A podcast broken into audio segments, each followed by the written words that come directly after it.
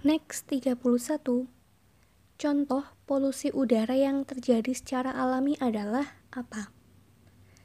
Jawabannya, kita sudah pernah membahas ini loh di kelas. Kalau betul, jawabannya yang D. Gas dari aktivitas gunung berapi. Gunung berapi itu kan meletus secara alami, tidak dibuat oleh manusia. Jadi, polusi udaranya pun terjadi secara alami, tidak seperti pembakaran sampah. Kita dengan sengaja membakar sampah, maka tidak terjadi secara alami. Kebakaran hutan pun ada yang disebabkan karena ulah manusia, tidak alami. Lalu yang B, uap air dari laut uap air itu memang terjadi secara alami kan ya. Tetapi apakah uap air itu menjadi polusi udara? Tidak. Next, nomor 32. Salah satu tindakan yang mencerminkan prinsip reduce atau mengurangi adalah yang mana? Kita kenal istilah 3R. Reduce, reuse, recycle.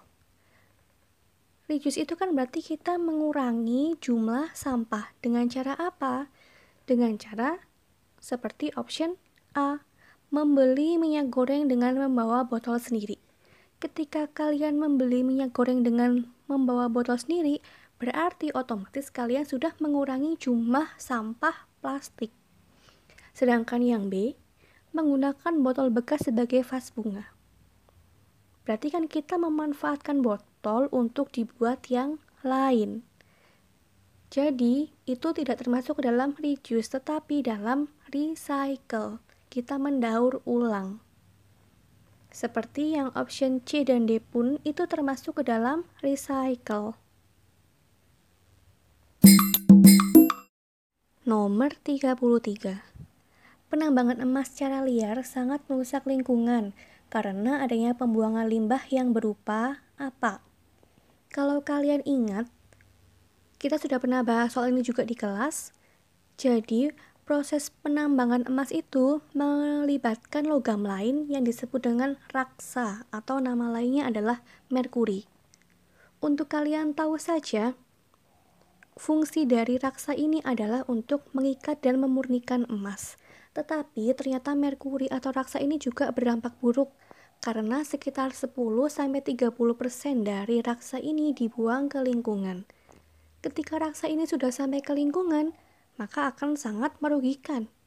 Raksa ini termasuk salah satu dalam neurotoksik atau salah satu zat yang dapat menyebabkan kerusakan syaraf pusat. Next, nomor 34. Salah satu akibat pencemaran air akibat limbah pertanian adalah sebagai berikut. Jawabannya yang betul adalah yang betul, yang A. Timbulnya blooming alga. Kenapa kok ketika ada limbah pertanian alganya jadi banyak atau istilahnya blooming alga? Karena salah satu pencemaran air akibat limbah pertanian itu kan karena pupuk yang berlebihan ketika pupuk yang berlebihan itu ke air atau ke lingkungan air, maka akan menjadi nutrisi bagi plankton-plankton yang hidup di air. Ketika plankton itu makan nutrisi dari pupuk itu, maka dia akan bertambah subur, bertambah banyak. Planktonnya bertambah banyak menyebabkan perairan menjadi hijau. Dan itu tidak sehat karena bisa menghalangi sinar matahari masuk ke dalam air. Nanti ikannya bisa mati. 35. Pembuatan biopori bertujuan untuk mengatasi pencemaran lingkungan terutama dari jenis sampah titik-titik. Kalau kalian ingat, biopori itu adalah lubang-lubang yang dibuat di dalam tanah. Tujuannya apa? Tujuannya untuk menampung air juga menampung daun-daunan kering yang jatuh.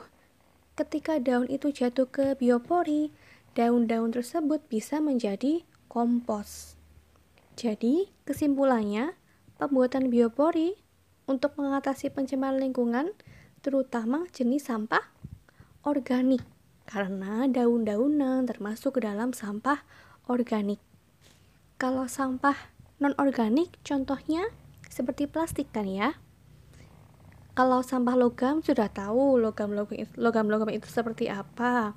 Sedangkan sampah industri itu berupa limbah-limbah yang berbahaya.